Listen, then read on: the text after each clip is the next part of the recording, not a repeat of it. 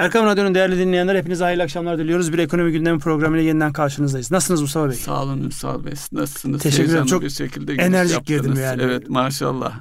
Yani o kadar hızlı değişen bir e, gündemdeyiz ki artık hangi gündemi konuşacağız, ne konuşacağız açıkçası şöyle notlarıma bakıyorum. Gündemin yoğunluğu diri tuttu diyorsunuz. Ya diri olmak iyidir ya. Bazen böyle insan hüzünlenerek dirileşiyor. Bazen üzülerek dirileşiyor. Bazen de böyle enerji pozitif şeyler gelince dirileşiyor. Pozitif olarak ne geldi diyorsan yani açıkçası çok böyle belirgin bir haber olmamakla beraber bir hissediş bu. Evet. Yani hissediş olarak sabah şimdi kalkıyorsunuz işte bir dünyada ne olmuş, Türkiye'de ne olmuş diye özellikle ekonomi gündemimiz olduğu için finans piyasalarında işte para piyasalarında ne olmuş onlara bakıyorsunuz. Yani içiniz bir kararıyor. İşte Çin'de borsa düştü, uzak doğuda bilmem ne oldu, petrol fiyatları yukarı gitti. Baktığınızda hiç iyi bir şey söylemiyor yani. Çünkü iyi e, haber olarak çok değer e, ifade etmiyor. Yani garip bir şekilde olumsuzu söylemek insanların gündeminde daha böyle bir e, afilli duruyor diyeyim. Dolayısıyla oradan hareketlenince sabahleyin öyle bir, bir pestiliniz çıkıyor yani. Tamam diyorsunuz bugün de herhalde kötü bir şeyler olacak diyorsunuz. Çok şükür yani e, hani kötü şeyler oluyordur kendi içerisinde.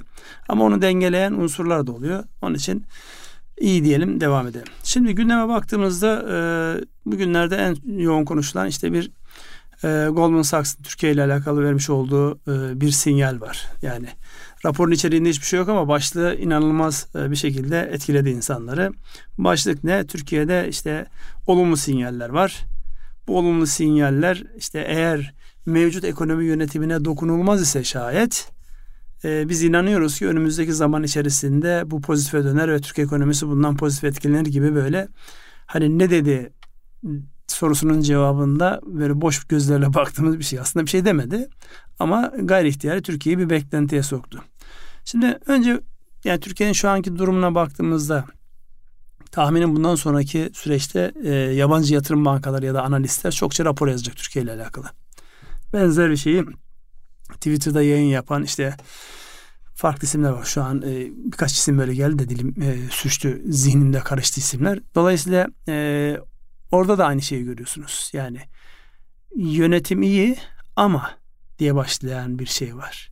Buradaki tedirginlik nedir yani? insanların özellikle hatta bugün sabahleyin bir tanesi söyledi işte Naci Abal e, vakası tekrar yaşanır endişesi taşıyor. Gerçekten böyle bir endişenin e, var mı? Hissediyor musunuz? Olma ihtimali nedir? Yani burada da şey var tabi. Cumhurbaşkanımızın üzerinden yani negatifi oraya mal etmek gibi bir düşünce var. Siz ne düşünüyorsunuz? E, bence e, böyle bir şey söz konusu olacağını düşünmüyorum, inanmıyorum da. Her şeyden önce e, seçim öncesine gidelim. Neydi seçim öncesinde bunu söyleyen insanlar e, ne diyordu? Ne olursa olsun seçimden sonra iktidar değişse de değişmesi de ekonomi politikalarında değişikliğe gidilecek. E şimdi o değişiklikler oldu. E daha ne oluyor? Yani bakıldığı zaman e, şimdi Naci Ağbal'ın işte görevden alınmasıyla başlayan e, bir süreç yaşadık. Doğru. E, o süreci hepimiz yaşadık ama geldiğimiz nokta itibariyle e, defaatle hele hele Cumhurbaşkanı özellikle gazetecilerle birebir oldu, oldu işte uçakta e, seyahatlerinde özellikle geri dönüşün e, dönüş yolculuklarında mesajlar veriyor. O mesajlar çerçevesinde e, mevcut e, yönetime yani e, Mehmet Şimşek ve ekibine işte Merkez Bankası Başkası, e, Başkanına güveninin tam olduğunu ve onların politikalarının arkasında olduğunu söyledi. Yani çıkıp bu adamlar için her gün aynı şeyi mi söylemesi gerekiyor yani?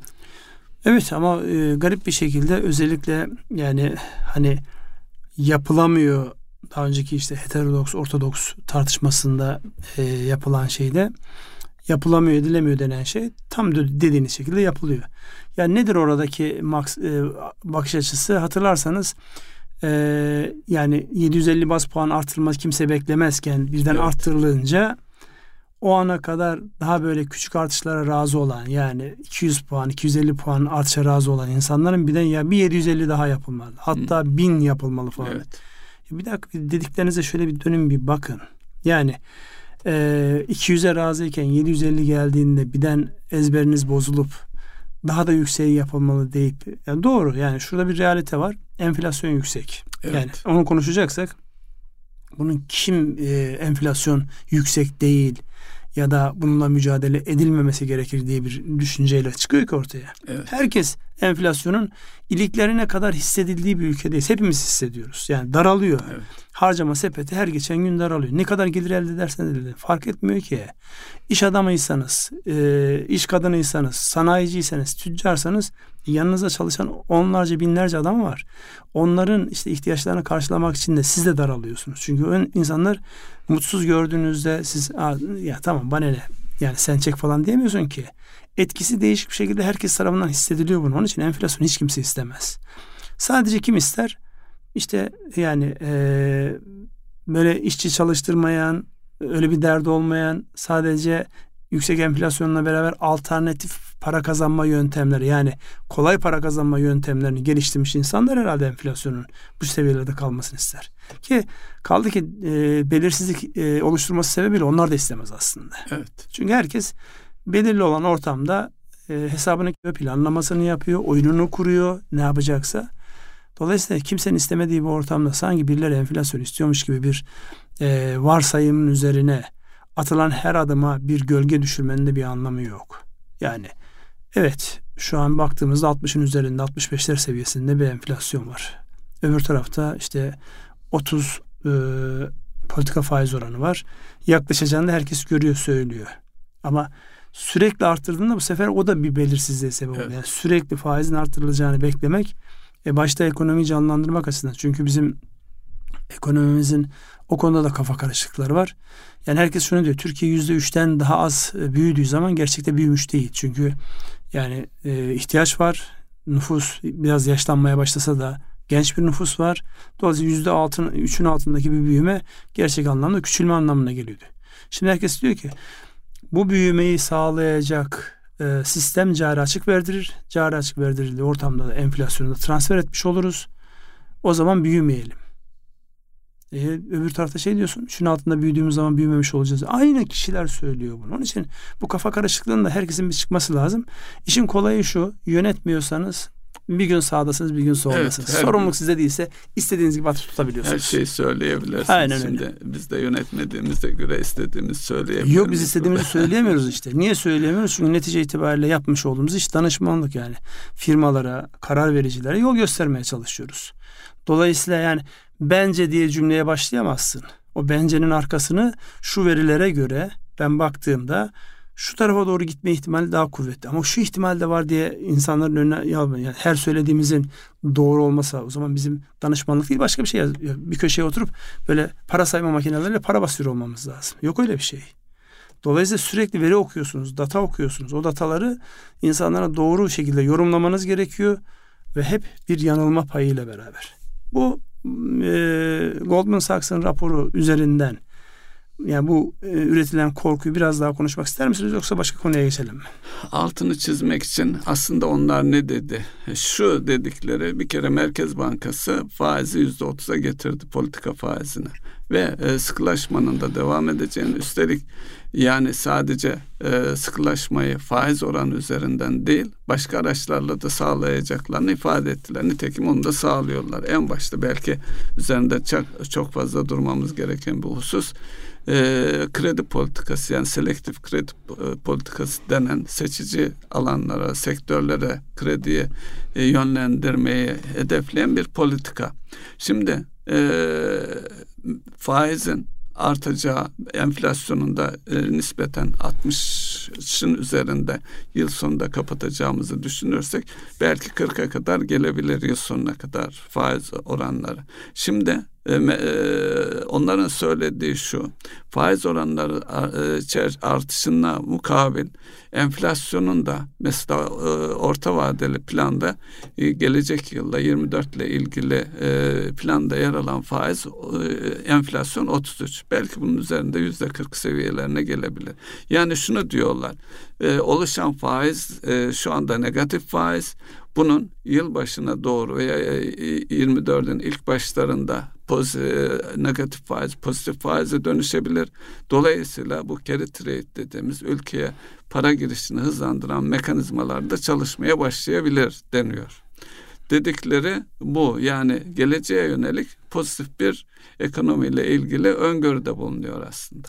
Şimdi o öngörünün arkasında şu var. Yani enflasyona bağlı olarak politika faiz oranı artmaya devam edecek. Dolayısıyla Türk lirası da bu anlamda e, uluslararası oyuncuların sizin tam o dediğiniz carry trade dediğiniz şey pariteler arasındaki farkın aynı zamanda o ülkenin uygulamış faiz, olduğu faiz farkından yararlanarak bir e, ticaret yapma. Yani finansın içerisinde bir ticaret. Bu profesyonellerin uğraşacağı bir alan. Şimdi evet bu e, ilgiyi arttırır. Ama bir taraftan şuna karar veremiyoruz. Türk lirası değerli mi değersiz mi? Bir türlü karar veremedik. Yani ihracatçılar açısından baktığımızda anormal değerli tutuluyor. Değerli. Niye? İşte bu fiyatlarla ben ihracat yapamıyorum diye bağırıyor. E, kurları biraz önünü açtığınızda bu sefer maliyetler arttığı için içerideki bütün dengeleriniz bozuluyor. Başta enflasyon olmak enflasyon üzere. Enflasyon artıyor. Enflasyon artıyor. Yani o zaman bir yani hani ona da bir karar vermek icap ediyor. Dolayısıyla nereden bakıyorsanız şekli değişen bir e, dönemi yönetmek gibi bir e, yükün altında. E, burada e, o söylemiş olduğunuz kerede trade fırsatlarının ortaya çıkacağı şeyler yakın mıdır? Bence yakındır. Yani baktığımızda e, şimdi sizinle konuşurken öbür taraftan da ben uluslararası karşılaştırmaları bir açayım. E, yani baktığımızda şu an dünyada en yüksek politika faizi uygulanan ülkelerin ilk beşindeyiz yani. Bir Arjantin var yani Afrika ülkelerini saymayalım. E, bu şartlar içerisinde baktığımızda ülke zaten ciddi bir bedel ödüyor.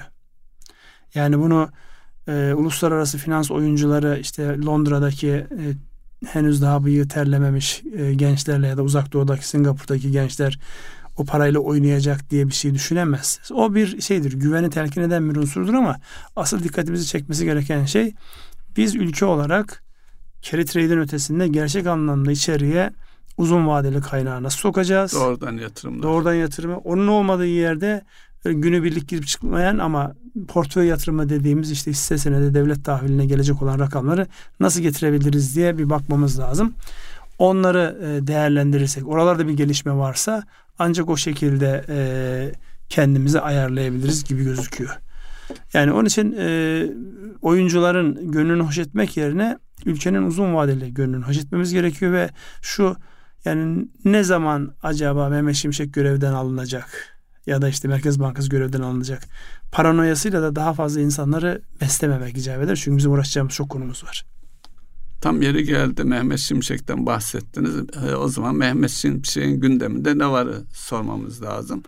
E, bugün düşen haberlerden bir tanesi e, biliyorsunuz göreve geldiğinden beri e, dünyanın her bir yanına koşturuyorlar ve Cumhurbaşkanımız da dahil olmak üzere doğrudan yatırımları ülkeye çekmek, ülkemizi anlatmak, prezente etmek adına Ekim ayında da e, Fransa'ya, Paris'e, Londra'ya ve Kuzey Afrika'ya yönelik e, ziyaretler var. Bu ziyaretlerde de yine ülkeyi anlatmak, ülkedeki fırsatları, yatırım fırsatlarını ortaya koymak. Dolayısıyla bu ajanda da e, geleceğe yönelik umut veriyor konuşmanızın bir yerinde e, e, Türkiye hakkında düzenlenen raporlardan bahsettiniz. E, daha önceki yıllara göre her e, geçen yıla ve veya seçim öncesi döneme göre baktığımız zaman e, ülkemizle ilgili çeşitli kuruluşların hazırladığı rapor sayısında oldukça büyük artış var. Dolayısıyla bu e, bir ülkeyle ilgili rapor hazırlanması o ülkeye ilişkin bir ilgi olduğunu, Dolayısıyla oradaki durumun ne olduğunu, fırsatların, tehditlerin ne olduğunu Türkiye'ye yatırım yapmayı düşünen insanlara üretilen bir takım raporlar. Elbette e, bizim görüştüğümüz politika değişikliğine, bunun ülkedeki gelişmelere olan yansımalarında e, bu özellikle eleştiriye getirenler insanların ötesinde çok daha objektif gözle bakıyorlar. Çünkü para getirecekler ve paralarının herhangi bir şekilde batmasını e, istemeyen e, insanlar. Dolayısıyla o raporlarda olabildiğince e, objektif olduğunu olacağını düşünebiliriz. Tabi bunu söylerken bir taraftan da ülke notuyla ilgili açıklamalar var. Orada da pozitif şeyler var ama e, belki oraya da girersiniz Ünsal Bey ama bir ön yargı olduğunu ülkemize öteden beri altını çizmek lazım. Bunu da e, not sıralamasında e, altımızdaki üstümüzdeki ülkelere baktığımız zaman net olarak görüyoruz. Ya şimdi burada e, ülkelerin almış oldukları not yani kredi notu politik olduğunu artık herkes biliyor. Nereden biliyor? Bizim vakti zamanında en son e, yapmış olduğumuz daha doğrusu almış olduğumuz e, yatırım yapılabilir notumuz ne zamandı? Obama ile bir görüşme öncesinde yatırım yapılabilir notumuz bir gitti pardon önce yükseldi artıya geçti. Sonra aramız bozulduğunda kısa bir süre aramız bozulunca aramız bozulunca tekrar geri geldi. Dolayısıyla bu not dediğin şey iki devlet arasındaki ilişkiyle alakalı bir şey olmasa gerek. Yani bunun başka şeyler var. Ya da bunun e, gerektiğinde nasıl kullanıldığını özellikle işte Rusya'ya ambargo uygulandığında başka ambargo yani aranın bozuk olduğu zamanki ülkelere karşı tavırda gördük. Bir e, başka örneği de e, şu e, krize girildiği dönemde yani Lehman krizinden sonra krize girildiği dönemde Yunanistan'ın notu çöptü ama ülkeye para yağdırdılar borçlarını üstlendiler, vadelendirdiler. Yani bu not dediğin şey istediğinde kullanabileceğin bir silah, o bir realite. Ee, bir de bazı şeyler var ki yani niye ya, ya, yağdırdılar Ünsal Bey? Eğer not artırıp finans kurumlarının kaynağını çekemiyorlarsa AB kendi kaynaklarından kendi desteklemek zorundaydı. Onun için yani dolayısıyla yani o e, ülkenin bir parçası ne yaptı? Yani Almanya kara kaşına kara gözüne vermedi. Yunanistan'ın birçok böyle önemli değerini kendi e, aktifine katarak yaptı onu. Onun için yani burada e, not artması evet objektif şeyler var ama Türkiye açısından e, yani şu an bizim bulunmuş olduğumuz not seviyesi neresinden bakarsan bak aklı e, selim hiç kimsenin kabul edemeyeceği bir yerdeyiz not sıralamasında. Onun için onu e, o şekilde bir değerlendirmekte fayda var. İstersen burada bir e, bir mola verelim. Yani bir ara verelim. Aradan sonra tekrar başlayalım. Erkam Radyo'nun değerli dinleyenler kısa bir aradan sonra tekrar e, ekonomi gündemine devam edeceğiz.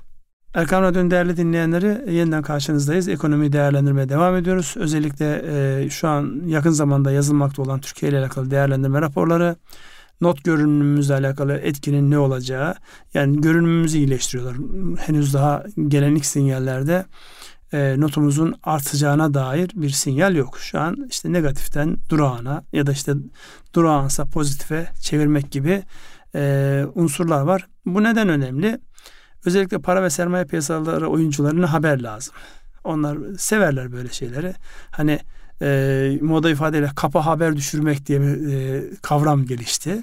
Kapı bir, açarsınız. E, kap kamu aydınlatma platformu diye e, özellikle e, yani sermaye piyasasına da faaliyet gösteren ya da sermaye piyasalarıyla ilintili olan oradan ister borçlansın ister hisse senetlerini arz eden firmalar olsun oraya düzenli olarak kendilerindeki e, olağan ve olağanüstü gelişmeleri bilgilendirmek zorunda. Yani bilginin şeffaflığı doğrultusunda küçük yatırımcının korunması için bu zorunluluk. Güzel bir düzenleme var orada. Firmalar kendileriyle alakalı aldıkları ihaleler olabilir, bir gayrimenkul satışı olabilir ya da başka gelişmeler olabilir, yönetici değişikliği olabilir, futbolcu transferi olabilir. Evet. Hepsi kapa haber olarak düşer. Kamu aydınlatma platformuna. Şimdi kaba e, düşmek ya da kaba ha, haber düşürmek kavramına baktığımızda e, yani e, şeyi e, firmaların per, performansını etkilemek için bir haber geldiği zaman haberin içeriğini kimse okumaz. Eğer bir haber gelmişse önce bir pozisyonlanır. Yani ilk okuduğunda anladığıyla pozitif gibi görüyorsa almaya başlar. Negatif gibi görüyorsa satmaya başlar. Hadi bir oku yani derinliğinde bir şey yok yani. Ama zamana karşı bir yarış mı var İşte orada, orada da böyle e, aman mal kaçıyor e, paniği var. Dolayısıyla e, yani eğer kapı haber düşürme sevdasıyla biz notumuzla alakalı bir şey yapacaksak çok uzun soluklu bir koşu bu. Yani bizim şu an yatırım yapılabilir konuma gelebilmemiz için en yakındakinde 5 kademe 5 kademe mesafe var yani. 6 ayda bir notumuz artsa yatırım yapılabilir konumuna gelebilmek için yani baya bir zamana ihtiyacımız var. Onun için burası önemli mi? Evet kısmen önemli ama bütün dikkatimizi buraya vermememiz lazım. Dikkatimizi içerideki iyileşmeye vermemiz gerekiyor ki şu an özellikle son dönemde en çok kullanılan kelimelerden bir tanesi de zombi firmalar meselesi. Az önce siz selektif krediden bahsettiniz e, ve biraz da cari açığın analizleri yapılmaya başladığında mesela siz de dikkat çekmiştiniz yayından önce otomotiv sektöründeki ithalatımızın cari açığımızın üçte ikisini oluşturması artık. Enerji çıktı otomotiv girdi yerine. Halbuki en büyük ihracatı otomotivde yapıyoruz. Evet. Bunu bir yorumlar mısınız? Ee, şimdi e, bunun sebebi geçen hafta da değinmiştik kısmen. Bu yıl 1 milyon e, adetin üzerinde bir satışla kapanması bekleniyor. Otomobil. Otomobil satışlarının. E, baktığımız zaman aslında bu geldiğimiz durum itibariyle otomobil kredilendirilen e, bankalar tarafından ilk dönemlerde yani yılın ilk başlarında kısmen kredilendirilebiliyordu. Ama şöyle bir gerçeklik vardı.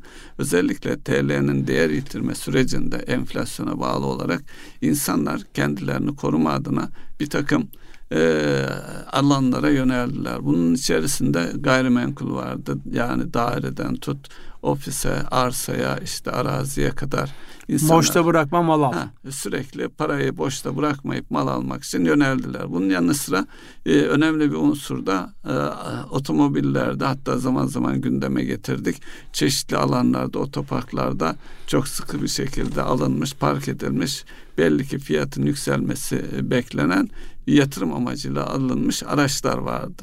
Şimdi onların bedelinin ülkeye maliyetini, cari açığa maliyetini görüyoruz. Şu anda da zaten baktığımız zaman otomobil piyasasına e, kredi imkanları olmamasına rağmen işte eldeki daha önceki alınmış e, arabaların piyasaya sürülmesi e, gibi şeylerle de ikinci elde de fiyatlarda gevşeme var ve artık daha önce insanlar bir araba alırken e, yazılıp aylarca bekleyip daha sonra e, resmi fiyatın yanında el altından ilave e, paralar ödeyerek araba alabilirken artık onların yavaş yavaş törpülendiğini ve piyasa yani bayi fiyatlarından alınabilir hale geldiğini görüyoruz. Yani önümüzdeki dönemde de yıl sonuna kadar otomobil piyasasında da daralma bekleniyor. Çünkü cari açığın önemli kaynaklarından biri olduğu için üstelik yani e, binek otomobil otomobil olarak düşünürsek yani ekonomiye doğrudan katkısının da zayıf olduğu bir alan. Evet. Yani e, burada bir realite var. Özellikle e, insanların beklentisinin kırılması lazım. Daha önceki konuşmalarımızda da e, bahsettiğimiz şey güven oluşacak. E, negatif beklentiler dibe inecek ve insanlar normal davranmaya başlayacaklar. Dolayısıyla e, şu an geldiğimiz noktada otomotivde bu kısmen yakalandı. Konutta ihtiyaç artıyor çünkü yaşam tarzları değişiyor. Artık kalabalık aileler yok.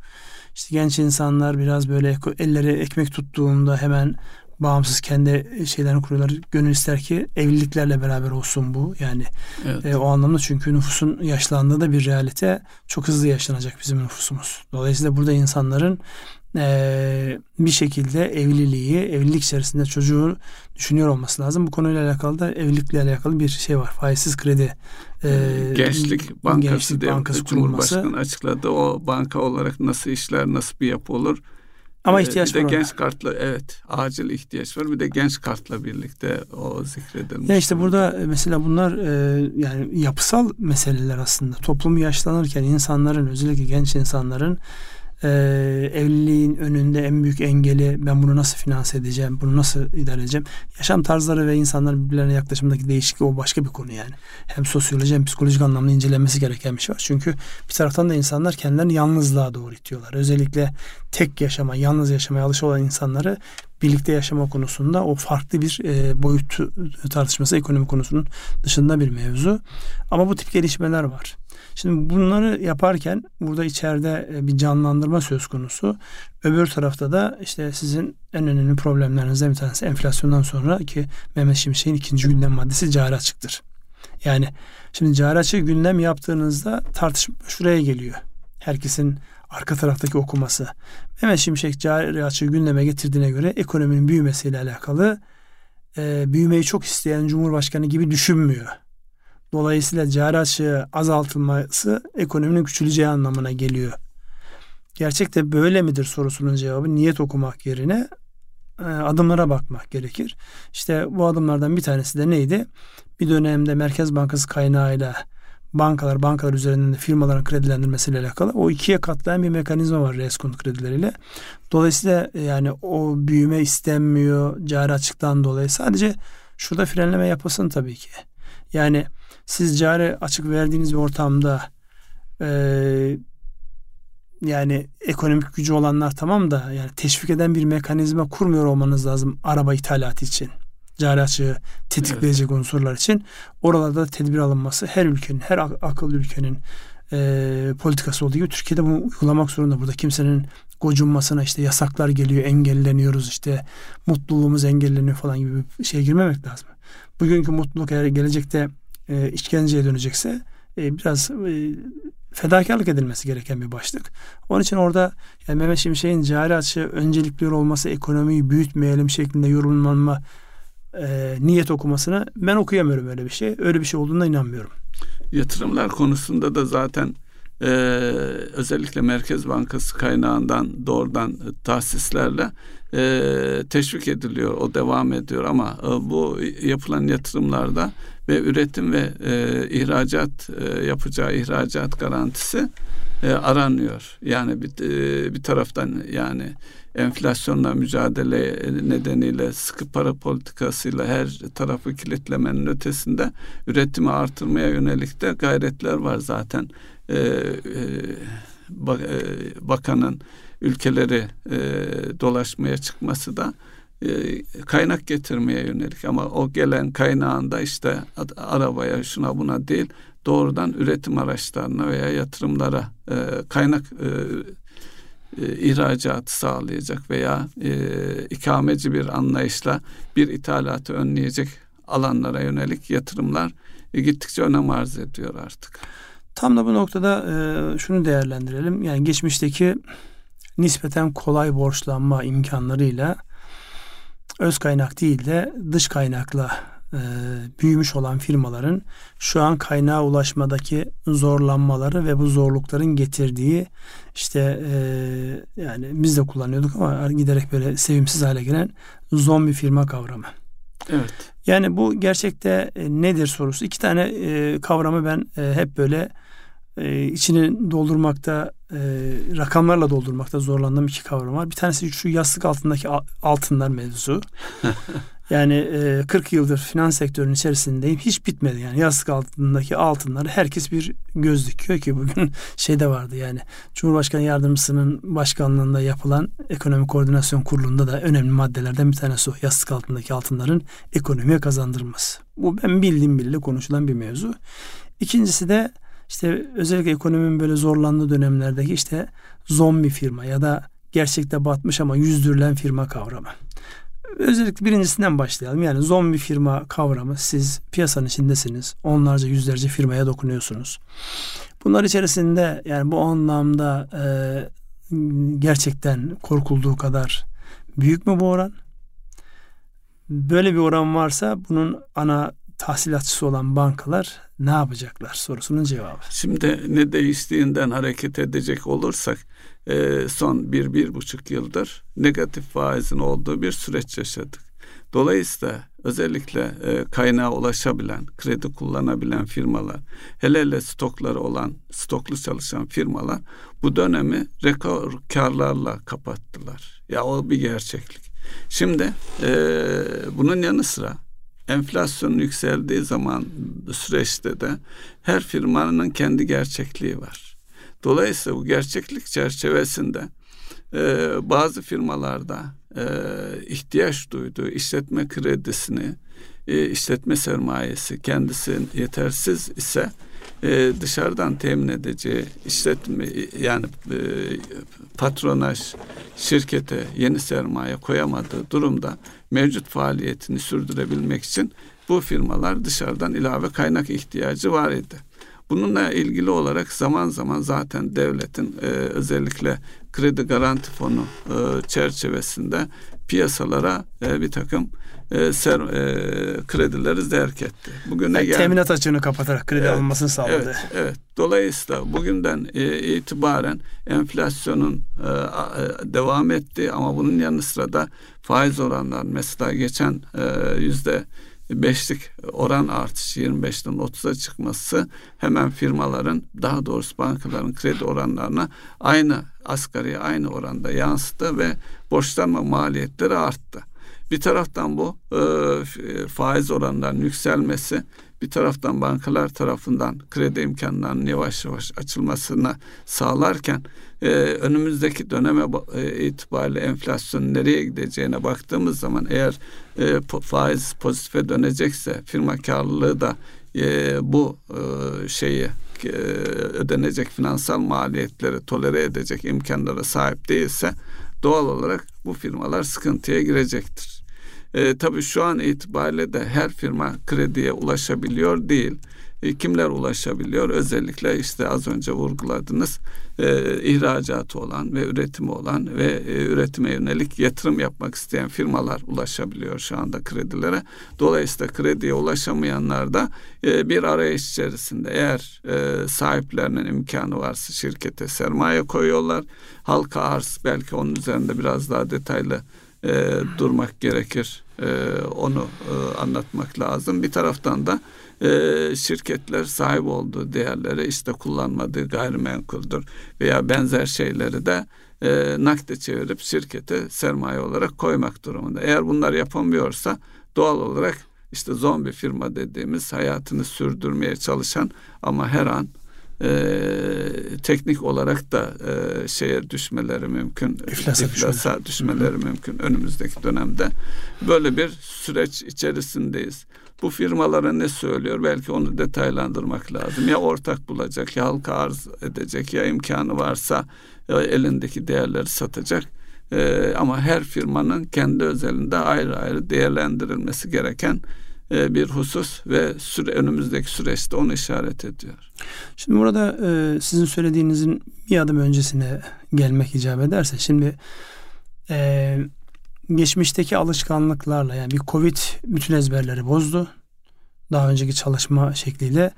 Bir de e, daha önceki yıllarda yani e, enflasyonun tek hanelilere ya da hemen iki hanelinin hemen başındaki rakamlara döndüğünün öncesinde biz uzun yıllar enflasyonla yaşadık.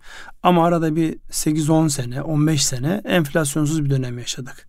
Dolayısıyla enflasyonsuz dönemde işletme yönetmeye alışmış insanları enflasyonla nasıl yönetecekleri konusunda bocaladıkları bir dönem ki bu mala yönelme, elde varsa likitte ya da kredi kullan, ucuz kredi kullan, git mala yatır falan bu da enflasyonu tetikleyen unsurlardan bir tanesiydi. Bütün bu eğer işletmelerin finansal yapıları bozulmuşsa bu yapıları anlamanın birinci yolu sadece finansal yapı değil. Risk yönetimi ile alakalı bir bilince ihtiyacımız var. Herkes finansal okur yazarlık diyor. Onun yanına bir de risk yönetimi okur yazarlığı diye bir kavram koymamız gerekiyor. Nedir risk yönetimi? Mevcut firmanın süreçlerinin uygulamalarının analiz edilmesi, e, risk faktörlerinin belirlenmesi ve risklere yönelik prosedürlerin uygulanmasının belirlendiği süreçlerdir. Yani firma var İhracatçı firma. İhracatçı firmanın en büyük e, riski ne olabilir? Pazar kaybı olabilir. Yani Almanya'ya satıyordunuz. Almanya kendi ekonomik şartlarından dolayı sizden almadı. Burada bir pazar kaybetme riski var. Ya da e, ihracatçısınız ama döviz kurları istediğiniz şekilde artmıyor. İçerideki maliyetler, Türk lirası maliyetleri artarken dövizi satmak ve fiyatlamanızı ona göre yaptığınıza göre artık içerideki e, kur sizin için artık bir riskli hale gelmeye başlamış demektir. Ya da faiz riski. Düne kadar işte ister katılım bankasından kullanın ister ticari bankadan kullanın toplam maliyetiniz yüzde on beşler seviyesindeyken yüzde ellilere geldiğinde bir finansman maliyeti riskiyle baş başasınız demektir. Öncelikli olarak yapılması gereken temel şey bir firmada risk analizinin yapılması. Risk başlıkları nerelerde var? Yani bir kısmı az önce sizin söylemiş olduğunuz içerideki kaynakların iyileştirilerek çözülebilecek şeylerken bir kısmı yapısal yani öyle kısa vadede çözülebilecek meseleler değil. Dolayısıyla yani sizin o e, söylediğinizin önüne ben e, bir şey olarak da risk yönetimi ile alakalı bir e, sürecin yaşanması gerektiğine inanıyorum. Yani gerçek anlamda riskin ne olduğunu tespit edilmesi gerekir. Geçenlerde müsiyat olarak Karaman'da e, Genel İdare Kurulu 107. Genel İdare Kurulu toplantısı yaptık. Orada farklı ekonomik değerlendirmeler vardı. Hatta bu gündemde oldu. Yani şimdi önümüzdeki dönemde e, gelişecek olan şartlarda firmalar nasıl davranmalı sorusunun cevabında tabi e, olaya sistematik bakmak istediğinizde genellemeler yapıyorsunuz. Fakat biz biliyoruz ki genellemeler bireyler açısından da işletmeler açısından da daha büyük organizasyonlar açısından da tehlikeli şeyler. Yani benim yaşamadığım bir e, riski yaşıyormuşum gibi tedbir aldığımda hasta değilken hasta hale gelebilirim. Vücudumun bağışıklık sistemini ya da işletmenin bağışıklık yapısını e, zayıflatabilirim. Onun için burada e, evet yani genel anlamda etkileneceğimiz ekonomi daralırsa herkes etkilenir. Ama etkilenme kötü anlamda olmayabilir. Birileri küçülürken birileri de büyür. Birileri küçülürken birileri büyür. Büyüyen küçüğü satın alabilir. Yok edebilir yani yıkıcı rekabet evet. gündeme gelebilir. Onun için ben olabildiğince bu tip genellemelerin tehlikeli olduğunu düşünüyorum. Onun için genelden ziyade özelde yani bizim hep o söylemiş olduğumuz stratejik yaklaşımda çevre analizinin yapılması, değişen çevre faktörleri, yani ekonomik faktörler değişiyor, politik faktörler değişiyor, teknoloji değişiyor vesaire vesaire. Hukuk devam edebilirsiniz. Pest analizini uzatabilirsiniz. Şimdi oradaki değişen şartlardan firma nasıl etkilenecek? Sadece ben de değil. Benim müşterim nasıl etkilenecek? Benim tedarikçim nasıl etkilenecek sorusunun cevabını görmeden herkes bundan olumlu ya da olumsuz etkilenecek e, sözü şöyle yanıltabilir. İşler iyi giderken batan bir sürü firma biliyoruz. Nasıl oldu? İşler iyi. Genel anlamda ekonomi büyüyor. Her şey güzel. Kredi veriliyor bilmem ne. Ama firma batıyor. Niye? Geçmişten gelen arızalar, değişen şartlara uyumlanamama problemi. Şimdi uyumlanamadığı zaman sıkıntı oluyor. Onun için burada yani acizane söyleyeceğimiz şey şu. Herkes kendi risklerini oturup bir incelesin. Yani piyasa, piyasa riski mi var? Kur riski mi var? Finansman riski mi var? Operasyonel riskler mi var? E, nitelikli eleman riski Nitelikli var. eleman zaten başlı daha başına baş, baş, daha evet. daha daha yeni uyanıyor insanımız. Yani iş insanları, iş adamları, iş kadınları daha yeni uyanıyorlar nitelikli elemanın açığının ne anlama geldiğini. Anadolu'da geziyoruz işte. Çok güzel yatırımlar var. Üç vardiya çalışması gerekecek kadar iş almış olan firmalar sadece tek vardiya çalışıyorlar. Sebebi yok diyor eleman yok. yok. Ne yapayım ben diyor. Yatırımı yaptık, iş de geliyor. Fakat böyle biz işe bakıyoruz, iş bize bakıyor. Olmuyor. Eğer becerilebilirse üretim hatlarının işte otomasyona dönüştürmesi, robotların devreye girmesi ama bugün ne yarın olabilecek bir hadise. Bir de şu dikkatimi çekiyor. E, nitelikli eleman ayrılırken tabii bir takım gerekçelerle e, işveren kayıtsız kalabiliyor. Evet. E, yerine adam bulmaya kalktığında şafak atıyor. Onun için mevcut nitelikli elemanlarını tutması, onlara yatırım yapması ve bağlılık diye bir kavram var. Çalışanların şirkete bağlılığını bir yolla sağlaması ve muhafaza etmesi de çok çok önemli hale geldi artık günümüzde. İşte değişen kültür bağlılığın da şeklini değiştirmeye başladı. Yani eskiden bir kişinin sıkça iş değiştirmesi yani çok eskiden makbul değildi. Bir dönemde bizim o bankacılıkta yoğun çalıştığımız dönemde 3 yıldan fazla bir yerde kalma her gittiğin yerde daha bir üstü ünvanla dön diye bir moda başladı. Şimdi o bambaşka bir boyuta varmış vaziyette. Hibrit çalışma yöntemiyle de artık eskiden e, aynı bölgenin insanları birbirine rakipti. Şimdi dünyanın her tarafındaki insanlar birbirinin rakibi.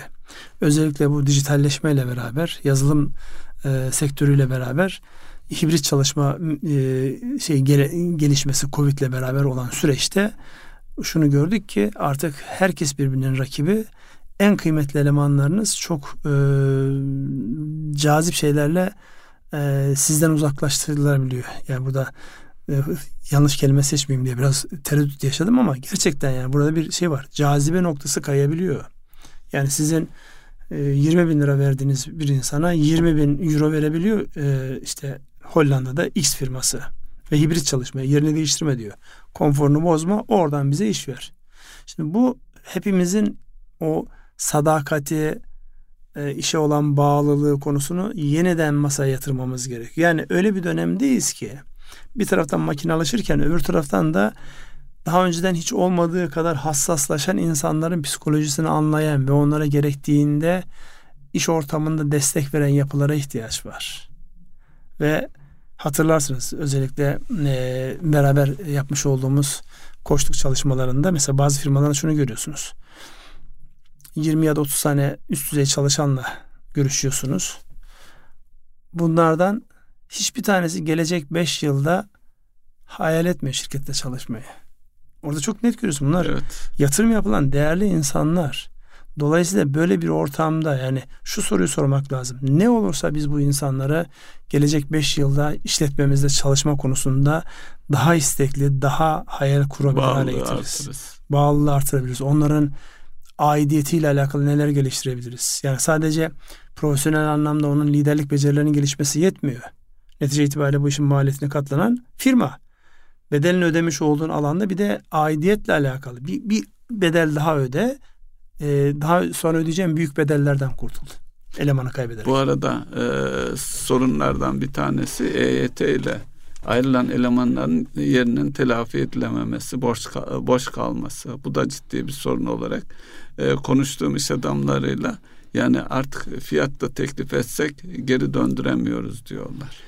E işte e, diyorum ya siyaset evet demokrasi iyi de yani e, bu tip böyle yarışa girdiğin zaman işte o an oy alacağım diye ortaya, ortaya atmış olduğun şey uzun vadede baktığında çok ciddi problemleri beraberinde getiriyor. İşte gene geldik planlama mevzuna. Yani bu işin başında hep planlama yatar. Çok uzun soluklu planlaması olmayan yapıların ayakta kalma şansı yok. Neyse buradan zombi firmalarla alakalı dediğimiz gibi risk analizlerinin yapılması, yani genelleme yapılamaz. Oranı şu an bilmiyoruz. Bankaların e, BDDK bu anlamda sıkı davranıyor. Yani bu önümüzdeki dönemde tolere edilebilecek şey gibi duruyor ama... Bankaların ihtiyatını da artıran bir husus bu yani. Evet. Daha dikkatli limitleri artırmakta daha e, muhafazakar davranırlar. Benim orada en çekindiğim mevzu bizim zamanımızda da yani biz de belli zamanlarda yapıyorduk. En tehlikeli olan şey bazen sektörel e, frene basmalar oluyor. İşte tekstil sektörüne girilmez, evet. inşaata girilmez gibi böyle genellemeler yapılarak her bütün sektörü sıkıntıya sokacak adımlar atılıyor. Dolayısıyla benzer bir dönemin eşiğindeyiz. Dolayısıyla burada dikkat etmemiz gerekir. Ee, şu yastık altına bir girelim. Sizin e, Şimdi, evde yastığın altında ne kadar altın var? Yastık altında bizde e, yastık altında bir şey yok Ünsal Bey. Yalnız e, burada yastık altı derken şunun altını çizmemiz lazım. Son bir, bir buçuk yıl içerisinde insanlar nasıl otomobil, araba, e, arazi şu bu yöneldilerse altını da, altın da aldılar. Zaten bunun ipuçlarını e, altın ithalatında görüyoruz. Zaten devlet de altın ithalatına bir takım sınırlamalar getirdi. Ne bileyim kuyumculuk sektöründe zaman zaman rastlıyorsunuzdur. Ee, yakınıyorlar bu yeni gelen e, uygulamalar nedeniyle. Çünkü ham madde sıkıntısı çektiklerini ve fiyatların dünya fiyatlarının üzerine çıktığını ifade ediyorlar. Dolayısıyla e, gelen bir altın var. Onların bir kısmı e, yani altın ithalatı şu anlama gelir piyasadan çektiniz. Eğer bankada altın hesabınız yoksa kasada bir yerlerde duruyor bu altınlar. Bunların ekonomiye girmesi gerekiyor. Eğer bunu firmalar yaptıysa zaten firmalar nakde krediye ulaşamadığı durumlarda bunları tedricen şirketlerin içerisine sokacaklardır. Zaten ipuçlarında Sokuyorlar da. Sokuyorlar da. Onun ötesindeki e, vatandaşlarımızın e, bu tür şeyleri olabilir. E, zaten e, düğünlerde artık klasik hale gelmiştir. Eskiden çeyrek gidiyordu. Son şeylerden sonra artık gram e, kadar indi. E, gram altında üretiliyor. Yarım gram yasaklandı. O da e, önemli bir karardı belki şey olarak. Dolayısıyla yastık altı derken eskiden beri kalanı değil, özellikle son bir, bir buçuk yıl içerisinde altın olarak çekilen kaynağın tekrar ekonomiye dönmesini sağlamak diye bir tanım e, alan e, sınırlandırılırsa çok daha iyi sonuç alınır diye düşünüyorum. Evet o dediğiniz doğru. Yani son dönemde yapılan ithalatta özellikle bir de yani bu işin biz altınla doğrudan ilgilenen insanlar değiliz ama ilgilenenlerin yani hangi tür altın e, makbuldür diyeceksiniz altının türü mü var? Evet var kaydı olarak bankadaki altın hesabı da altın ya da işte ETF dediğimiz e, bu e, fonlar üzerinden yapılan onlar da sertifika o da altın. Ama son dönemde garip bir şekilde bütün herkes fiziki altına dokunmaktan bahsediyor. Çünkü hatta bu son alınan kararlardan sonra fiziki altının değeri diğer altına göre yani piyasadaki altına göre biraz daha ön plana çıktı. Çünkü orada bir dokunma ve ulaşma ile alakalı bir mesele var. Bir de çok ciddi bizim bir e, kuyumculuk sektörümüz var. Dolayısıyla e, yani yastık altında hala altın var diyorsunuz öyle mi siz? Ee, çok yani, ciddi altın var diyorsunuz. Yastık altı altını tanımlamaya farklı bakmak lazım. Evet yani yastık altındaki altınlara e, bir şekilde bir bakmak lazım. Herkes bakıyor yani diyorum ya bu yıllardır devam eden bir süreç. En fazla iknası zor olan e, bir alan diye de yani, altını çizelim. Öyle işte değil mi? Bu da sosyolojik bir şey. Özellikle yani belki genç insanlarda yani e, ama eski insanlarda böyle e, anacığımı mümkün değil sen e, ikna edemezsin yani evet. o kuşağı. Dolayısıyla e, bu enteresan bir şey. Evet ama bir başlık olarak Ekonomi Koordinasyon Kurulu'nun gündemine gelmiş yastık altındaki altınların nasıl denişti?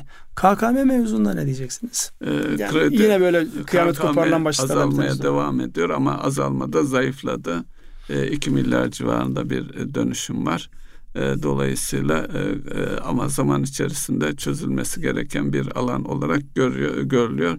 Bunun için de olabilmesi için son faiz kararından itibaren mevduat faizleri artmaya başladı. Yani öyle gelecekteki enflasyon öngörüsüne göre insanlar e, şeyin TL mevduatın getirisi ister e, normal bankalarda ister katılım bankalarında olsun getirisinin daha yüksek olduğuna inanmaya başladıkları takdirde e, orada bir ilerleme olabilir. Tabii bir e, diğer bacağı da bu işin e, borsadaki gelişmeler ona da değinmek ister misiniz? Ona şöyle de değineyim. Az önce kısmen değindiniz. Özellikle kaynağa ulaşmada halka arzlarla alakalı bahsettiniz. Şimdi halka arz çok önemli bir başlık. Vakti zamanında e, halka arz kampanyaları düzenlendiğinde e, yani kayda değer firmalardan ziyade daha böyle küçük firmalar çünkü orada bir ciro şeyleri daha böyle düşüktü yani. Yeter ki halka açılma olsun şeklinde. Zaten bir şeyin kampanyası yapılıyorsa yani orada bir e, teşvik mekanizması isteği olmayanlara iştahlandırma mekanizması var. Şu an halka arz konusunda gelen firmalara baktığımızda iyi firmalar var. Ama şöyle bir realite var. Özellikle kayıtlı sermaye sistemine geçmiş. Çünkü halka arzın birinci aşaması bir anonim şirketin sermaye piyasası kurulu tarafından kayıtlı sermaye sistemine alınmasıdır. O önemli bir inceleme sürecinden geçmesi gerekiyor firmaların. Yani e, sermaye piyasası kurulunu ikna edeceksiniz. Evet siz artık bundan sonraki süreçte halka arzı hale e, geldiniz ya da muhasebe kayıt sisteminiz, raporlama sisteminiz, ortaklık yapınız vesaire vesaire. Şimdi orada şöyle bir şey var. Geçenlerde ben bunun sayısını teyit edemedim SPK'dan çünkü bununla alakalı bir istatistik görmedim açıkçası bir yerde. 180 tane şu an kayıt sermaye sisteminden geçmiş halka arzı bekleyen firma var. Sermaye Piyasası Kurulu ne yapıyor? Haftada maksimum 2, çok istisnai zamanlarda 3 tane halka arzı izin veriyor. Mevcut kayıt sermaye sistemini geçmiş halka arzı bekleyen 180 firmanın 2'den gittiğimizde 90 hafta. Evet yani 90 yıl. hafta demek 2 yıl demek. Yani 2 yıllık şu an zaten e, stok birikmiş vaziyette. Bir de bu yani her hafta halka arz dediğinizde işte ortalama 500 ile 2 milyar TL arasında bir e, rakam üzerinden konuşuyoruz. Ve bunun içinde işte 8 milyona ulaşan e, bireysel yatırımcı ama gerçekten onların hepsi yeni yatırımcı mıdır? O tartışılabilir bir mevzu. Evet. En hoşuma giden şey üniversite öğrencileri harçlık çıkarabilmek için harçlıklarını artık Tam pozisyon almaya başlamışlar. Onları tatmin eden bir halka arz Ama var. bu kadar kolay para yani yüzde elli, yüzde altmış prim yap sürekli bunu alıştırırsanız borsa olmaktan çıkar. Bu haftalık e, ciddi bir yani başka bir şeye dönüşür. Kumarhaneye dönüşür burası. Dolayısıyla orada ama iyi olan taraf satmıyorlar, tutuyorlar. Aldım işte 3 lirayken aldım şu an 10 lira olmuş. Bekliyorum ihtiyacım da yok diyor. Gençlerin yani. muhabbetine bu da girdi. O da Kesinlikle iyi bir şey girdi. yalnız. Kesinlikle girdi. Dolayısıyla bu anlamda baktığımızda yani e, önümüzde yani burada da bu deniz de bir yerde bitiyor. Ne zaman e, bu deniz tekrar canlanır? Yabancılar geldiğinde mevcut hisseleri biraz primlendirerek onları aldığında elinde hisseler olan insanlar e, yabancılara elindeki hisseler teslim edip halka arzlara yöneldiklerinde daha geniş anlamda katkısı olur. Onun için bu yani bizde abartmak gibi bir e, özelliğimiz var. Sadece bizde değil insanda İnsan abartmak gibi var, bir özellik evet. var. Dolayısıyla e, iyi bir yön ama şu an baktığımızda özellikle yeni firmaların potaya girmesiyle alakalı e, fiziki, fiili bir imkansızlığa doğru gidiyoruz. Çok sayıda firma var ve bunları halka arz ettiğiniz zaman o kaynağı nasıl karşılayacaksınız sorusu gündemde. Bir de e, mevduattaki gelişmeler çerçevesinde insanların borsadaki beklentileri e, azalır ve oradan para çıkarsa. Ya orada tabii e, bugünlerde de çok konuşulan mevzulardan bir tanesi artık sonuna geldik. Dikkat edin işte e, bir e, realizasyon olabilir. Realizasyon dediğiniz insanlar artık bu kadar kar bana yeter. Yani ben çıkayım biraz dışarıda bekleyeyim mantığıdır. Olabilir mi? Mümkündür. Yani öyle bir döneme yaklaşıyoruz. Dolayısıyla insanların dikkatli olması gerekir. Bir de borsa oyuncu bu işi değil. Yatırımcılık işi. Becerebilenlere, sabredenlere, sabredecek iradesi olanlar için inanılmaz bir alan. Özellikle uzun vadede. Uzun orta vadede, ve uzun, uzun vadede. Sabır öyle bir şey yani kısa vadeli değil yani. Bugün aldım yarın yüzde on yaptı ertesi gün tekrar yüzde yok böyle bir şey. Yani yıllar itibariyle baktığınızda enflasyondan koruyan mekanizma ki bu anlamda çok güzel firmalarımız var. Hem e, meşrebe de uygun, katılım e, esasına sistemi, uygun, faiz sisteme uygun firmalar da bu anlamda var. Dolayısıyla orası gelişecektir. E, saati gösteriyorsunuz. Bitti mi? Evet. Erkan Radyo'nun değerli dinleyenleri bugün çokça ben konuştum. Hakkınızı helal edin Mustafa Bey. Ee, bir ekonomi gündem programının daha sonuna geldik. Ee, dilimizin döndüğünce haftalık gelişmeler anlatmaya çalıştık. Hayırlı akşamlar diliyoruz. Hayırlı akşamlar.